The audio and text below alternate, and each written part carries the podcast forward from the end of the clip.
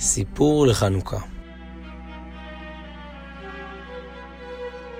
הסולטן הטורקי בא פעם בימי החנוכה לבקר בביתו של הרופא היהודי שלו, מר ניסים רחמים. היהודי הזמין אותו לשבת ליד הנרות הדולקים, וכיבד אותו בסופגניות ובלביבות. הסולטן שמע מהרופא בקשב רב את סיפורם של נרות החנוכה, על החשמונאים המעטים שניצחו את היוונים הרבים, ועל נס פח השמן. כשסיים שאל הסולטן, מהו הנר הגבוה שעומד שם מעל כל הנרות? אמר לו ניסים, זהו השמש, איתו מדליקים את הנרות. אמר לו הסולטן, אם רק זה היה התפקיד שלו, לא הייתם משאירים אותו דולק, ועוד שמים אותו מעל כל הנרות. אני יודע שיש כאן סוד שאתה מסתיר ממני בגלל שאינני יהודי.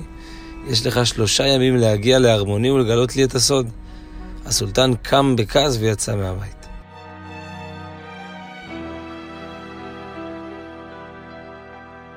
ניסים הרופא נבוך מהעניין. גם כך היו הרבה מאנשי ארמון שלא אהבו את קרבתו אל הסולטן. רק זה חסר לו שעכשיו הכעס יצא על כל היהודים. ירד הרופא לרחוב להסתובב קצת ולהפיג את המתח.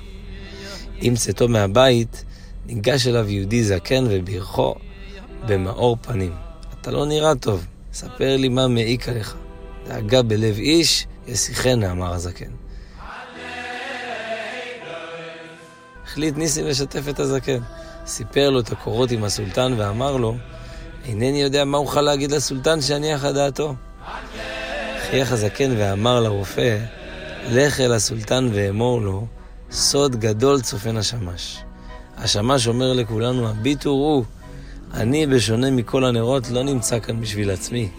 אני כאן רק כדי להדליק את כולם, לחמם ולהאיר אותם ולתת להם את הכוח להאיר בעצמם. זו הסיבה ששמים אותי מעל כולם. שנזכה גם אנחנו להיות שמשים, ולזכור תמיד שאנחנו נמצאים פה, לא כדי להגדיל ולהראות את עצמנו, אלא כמו שאמרו חכמינו, זיכרונם לברכה, אני לא נבראתי אלא לשמש את קולי. כך נגיע כבר תכף לגאולה על ידי הרבי, משיח צדקנו. חנוכה שמח.